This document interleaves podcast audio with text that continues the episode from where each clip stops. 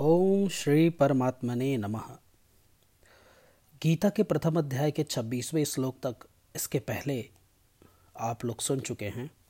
उसके पश्चात सत्ताईसवें श्लोक से हम लोग पुनश्च इसे प्रारंभ करते हैं। कोशिश यही रहेगी कि समझने वाले शब्दों में मैं आपको यह सुना सकूँ, जिससे ज़्यादा से ज़्यादा आप इसे समझ सकें। तो सत्ताईसवा श्लोक है, तान समीक्ष स कौंतेय सर्वान बंधुन बंधुनवस्थितान कृपया पर्याविष्टो विषेदन्यदमब्रवीत। इसका संबंध यह है कि अपने सब कुटुंबियों को देखने के बाद अर्जुन ने क्या किया, वह इस श्लोक में बताया गया है। क्योंकि युद्ध में सभी उनके कुटुंब के ही थे, इस वजह से उन्हें जो तकलीफ़ हो रही थी, उसको आगे बताया गया है। इसकी व्याख्या यह है कि अर्जुन जिन जिन को देख चुके हैं, उनके अतिरिक्त अर्जुन ने बाल्हीक आदि प्रपितामह दृष्टिदुम्न शिखंडी, सुरथ आदि सालेह, जयद्रथ आदि बहनोई तथा अन्य कई संबंधियों को दोनों सेनाओं में स्थित देखा था। माता कुंती ने जिनको युद्ध करने के लिए संदेश भेजा था और जिन्होंने शूर वीरता में आकर मेरे साथ दो हाथ करने वाले कौन हैं, ऐसे मुख्य मुख्य योद्धाओं को देखने के लिए भगवान श्री कृष्ण को दोनों सेनाओं के बीच में रथ खड़ा करने की आज्ञा दी थी। वे ही कुंती नंदन अर्जुन अत्यंत कायरता से युक्त हो जाते हैं। कारण यही है कि जब आपको किसी दूसरे से युद्ध करना हो, किसी अनजान व्यक्ति से युद्ध करना हो तो वह आसान होता है। किंतु जब अपने ही परिवार के लोगों से आपको युद्ध करना हो तो वह बहुत ही ज़्यादा दुष्कर कार्य है।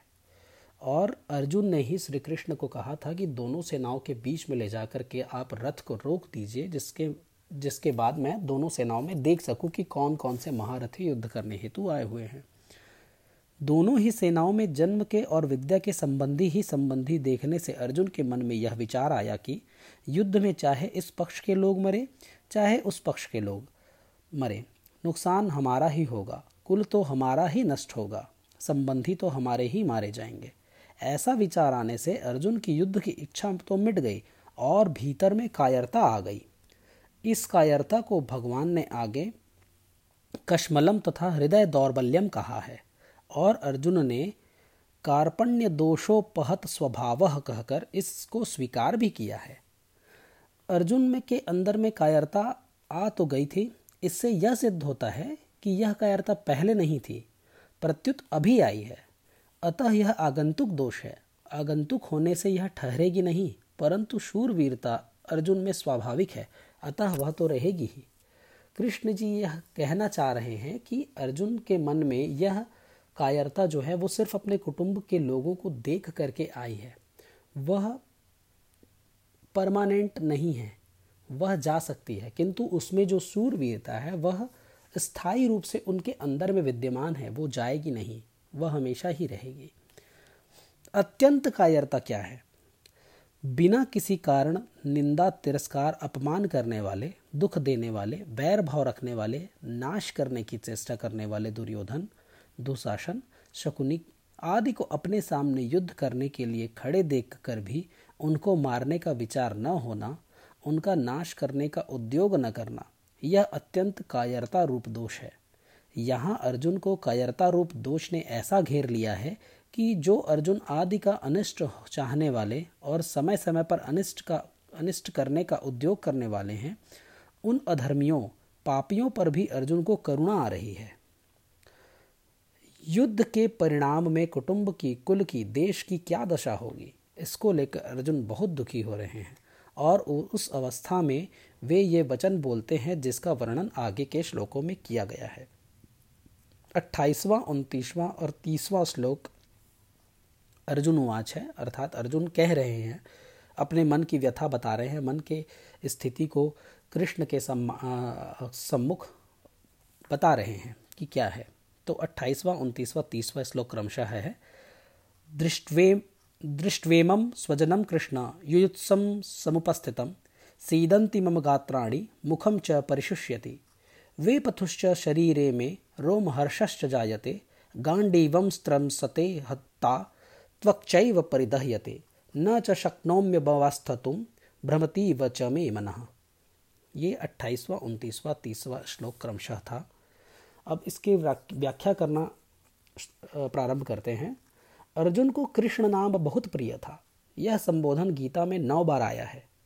भगवान श्री कृष्ण के लिए दूसरा कोई संबोधन इतनी बार नहीं आया है। ऐसे ही भगवान को अर्जुन का पार्थ नाम बहुत प्यारा था। इसलिए भगवान और अर्जुन आपसी बोलचाल में ये नाम ही लिया करते थे और यह बात लोगों में भी प्रसिद्ध थी। इस दृष्टि से संजय ने गीता के अंत में कृष्ण और पार्थ नाम का उल्लेख किया है। धृतराष्ट्र ने पहले समवेता युयुत्सव कहा था और यहाँ अर्जुन ने भी युयुत्सम समुपस्थितम कहा है।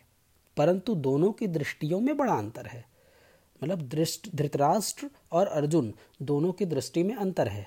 और वो इसलिए है क्योंकि धृतराष्ट्र जो हैं, वो कौरवों की ओर ज़्यादा कौरवों का पक्ष ज़्यादा लेते थे और अर्जुन जो है वो पांडवों की साइड में थे। तो धृतराष्ट्र की दृष्टि में तो दुर्योधन आदि मेरे पुत्र हैं और युधिष्ठिर आदि पांडु के पुत्र हैं। ऐसा भेद है। अतः धृतराष्ट्र ने वहाँ मामकाह और पांडवाह कहा है। परंतु अर्जुन की दृष्टि में यह भेद नहीं है। अतः अर्जुन ने यहाँ स्वजनम कहा है, जिसमें दोनों पक्ष के लोग आ जाते हैं। तात्पर्य यह है कि धृतराष्ट्र को तो युद्ध में अपने पुत्रों के मरने की आशंका से भय है, शोक है परंतु अर्जुन को दोनों ओर के कुटुंबियों के मरने की आशंका से शोक हो रहा है कि किसी भी तरफ़ का कोई भी मरे, पर वह तो हमारा है कुटुंब। अब तक जितने भी श्लोक हम लोगों ने पढ़े हैं, उसमें दृष्टवा पद तीन बार आया है। दृष्टवा तो पांडवानिकम, पहले अध्याय के दूसरे श्लोक में है।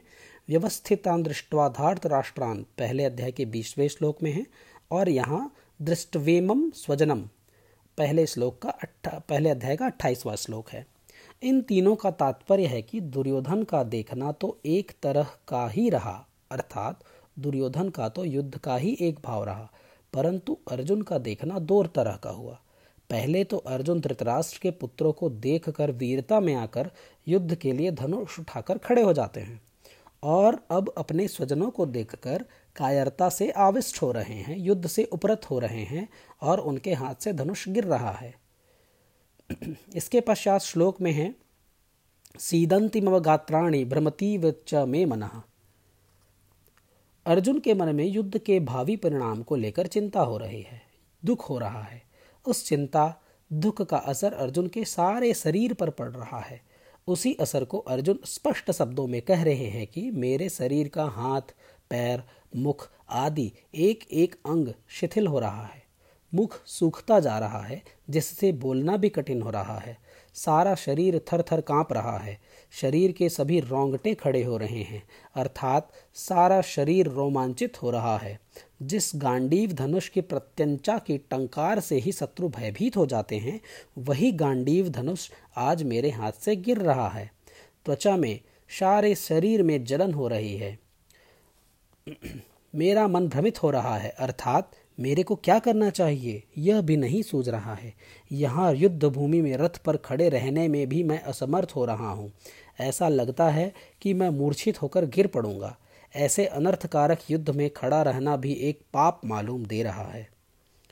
यहाँ जो सारे शरीर में जलन हो रही है अर्जुन के द्वारा कहा गया है, वह एक श्लोक के द्वारा ज़्यादा अच्छे से वर्णित किया जा सकता है।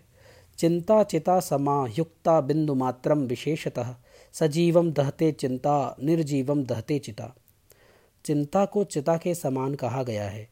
केवल एक बिंदु की अधिकता है। चिंता जीवित पुरुष को जलाती है और चिता मरे हुए पुरुष को जलाती है। अर्थात यहाँ पे अर्जुन जो चिंता कर रहे हैं, वो उनके लिए चिता के समान है, क्योंकि उनसे उनका शरीर जल रहा है। तो चिंता और चिता, इसीलिए प्राणी मात्र को किसी भी कार्य की चिंता नहीं करनी चाहिए, क्योंकि वो चिता के समान होती है। इसके पश्चात श्लोक में एक और आया है, निमित्तानि च पश्यामि विपरीतानि केशव। इसके पश्चात इस, अर्जुन जी कहते हैं कि, हे केशव, मैं शकुनों को भी विपरीत ही देख रहा हूँ। तात्पर्य है कि किसी भी कार्य के आरंभ में मन में जितना अधिक उत्साह, हर्ष होता है, वह उत्साह उस कार्य को उतना ही सिद्ध करने वाला होता है। परंतु अगर कार्य के आरंभ में ही उत्साह भंग हो जाए, मन संकल्प विकल्प ठीक नहीं होते तो उस कार्य का परिणाम अच्छा नहीं होता। इसी भाव से अर्जुन कह रहे हैं कि अभी मेरे शरीर में अवयवों का शिथिल होना, कंप होना, मुख का सूखना आदि जो लक्षण हो रहे हैं, ये व्यक्तिगत शकुन भी ठीक नहीं हो रहे हैं। इसके सिवाय आकाश से उल्कापात होना, असमय में ग्रहण लगना, भूकंप होना पशु पक्षियों की भयंकर बोली बोलना, चंद्रमा के काले चिन्ह का मिट सा जाना, बादलों से रक्त की वर्षा होना, आदि जो पहले शकुन हुए हैं, वे भी ठीक नहीं हुए हैं। इस तरह अभी के और पहले के, इन दोनों शकुनों की ओर देखता हूँ तो मेरे को ये दोनों ही शकुन विपरीत, अर्थात भावी अनिष्ट के सूचक दिखते हैं। न च श्रेयो अनुपश्यामी, हत्वा सजन माहवे युद्ध में अपने कुटुंबियों को मारने से हमें कोई लाभ होगा? ऐसी बात भी नहीं है। इस युद्ध के परिणाम में हमारे लिए लोक और परलोक दोनों ही हितकारक नहीं दिखते। कारण कि जो अपने कुल का नाश करता है, वह अत्यंत पापी होता है। अतः कुल का नाश करने से हमें पाप ही लगेगा, जिससे नरक की प्राप्ति होगी। इस श्लोक में निमित्तानि पश्यामी और श्रेय अनुपश्यामी। इन दोनों वाक्यों से अर्जुन यह कहना चाहते हैं कि मैं शकुनों को देखूँ अथवा स्वयं विचार करूँ। दोनों ही रीति से युद्ध का आरंभ और उसका परिणाम हमारे लिए संसार मात्र के लिए हितकारक नहीं दिखता। कुल मिलाकर के इन श्लोकों में बताया गया है कि पहले अर्जुन युद्ध करने के लिए तत्पर थे। उसके पश्चात जब वो अपने कुटुंब के लोगों को देखते हैं तो उनके मन में विभिन्न प्रकार के विचार उत्पन्न होने लगते हैं कि मैं अपने संबंधियों को कैसे मारूं कैसे उनकी हत्या का पाप मैं अपने सर पर लूँ, मैं उसमें नरक में जाऊँगा। और जब कोई व्यक्ति, यहाँ पर एक साधारण व्यक्ति भी अगर कोई कार्य को पहले करने के लिए तत्पर है, लेकिन उसके पश्चात अगर उसके मन में कोई शंका आती है तो उस शंका के साथ साथ उसको वो विभिन्न प्रकार की चीज़ें दिखाई देने लगती हैं, जो कि उस कार्य को ना करने के लिए आदमी को और ज़्यादा प्रेरित करती हैं। जैसे किसी का इम्पोर्टेंट काम से आदमी घर से बाहर जा रहा है, लेकिन अगर जाते जाते अगर पहले वो बहुत उत्तेजित है, बहुत उस काम को करने के लिए प्रेरित है, मन में उसके बहुत सारी अच्छी बातें हैं, लेकिन अगर उसके मन में थोड़ी भी कुछ जाने के बाद, वहाँ उस कार्य को करने के लिए जाने के बाद अगर थोड़ा भी कुछ खटकेगा कि नहीं, ये काम नहीं करना चाहिए तो फिर उसे वो सब अपशगुन टाइप की चीज़ें ज़्यादा याद आएँगी कि मैं घर से निकलते वक्त किसी ने बिल्ली रास्ता काट गई या फिर कोई ऐसा छींक लिया किसी ने मेरे सामने तो फिर वो उसको मतलब कार्य को करने के लिए उसके मन में उतना जोश नहीं रहेगा। सेम वही स्थिति अभी यहाँ पर अर्जुन की हो गई है। इसके पश्चात श्लोक बत्तीसवां, तैतीसवां और आगे के श्लोक हम लोग पढ़ेंगे अगले एपिसोड में। तो अभी के लिए जय श्री कृष्ण, जय श्री राम, श्री समर्थ, स्वामी राम सुखदास जी महाराज की जय।